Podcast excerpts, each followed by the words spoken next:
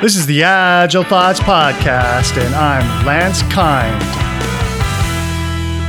Vanilla Pop talks to the PO about the team doing test driven development.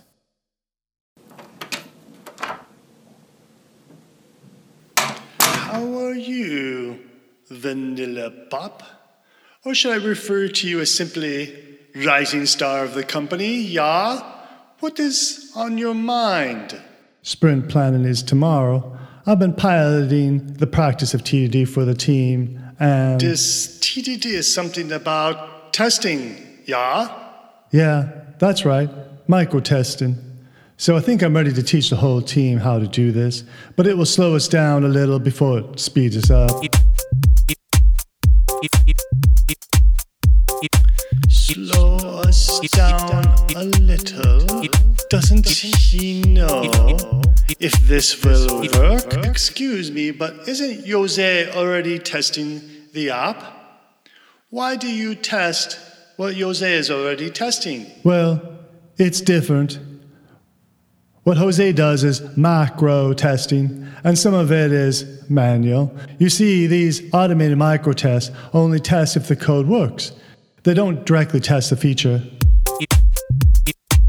Test code, not the feature? Was ist das? Excuse me, but but don't the tests Jose write, don't they already test the code too? Yeah? Well, yeah, but but these tests each test a small piece better and respond nearly instantly when there's a bug. Is it because Jose works too slowly? Well, no. His tests are slower, which means we need to spend time later fixing the bugs. And macro tests don't help us locate the bugs. They only tell us a bug exists. You see. Excuse me, but if you're spending your time now to write tests for code we already are testing, that sounds like we are over testing, yeah? I'd rather you write more functionality and let Jose handle QA. It's not like that at all. If all the devs do this, I dare say we could have zero bugs. Zero? Did he say zero bugs? This team makes bugs just going to the washroom. He has gone mad, I think. But if all the devs did it like this, they would spend time adding tests for code that's already tested instead of coasting features. Nine, we must have more velocity. We need to beat the market. The business buys features. I feel I must warn you, Vanilla Pop. We have ways of making you build more functionality we start by enforcing a no unit test policy.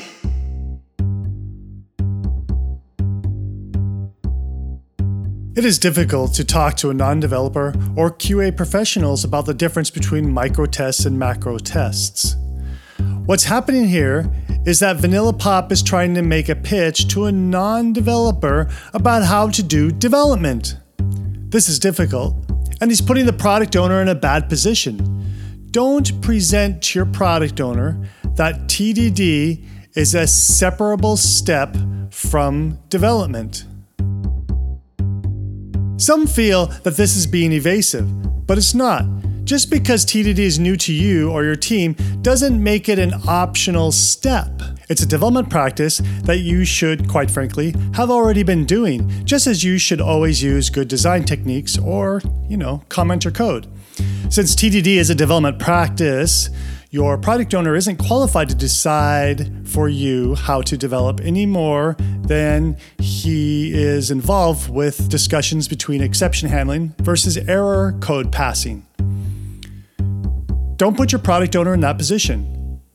Rather, Vanilla Pop should keep doing TDD and spend effort getting the people who actually must do the TDD, i.e., the developers, to uh, accept it, and and then once there's momentum, simply inform the PO about the positive outcomes, such as that the development team is using a new technique which will greatly reduce bugs. It will also allow them to maintain the ability to add new features. And after a month or two of doing TDD, speed up their ability to develop new functionality. Every business wants features that keep working and don't want to pay for bug fixes or have the team slow down because the code can't be maintained well for new functionality. That's what the business wants to buy. End of story.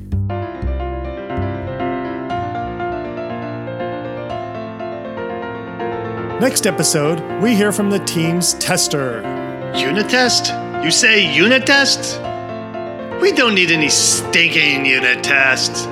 We get the quality without those stinkers.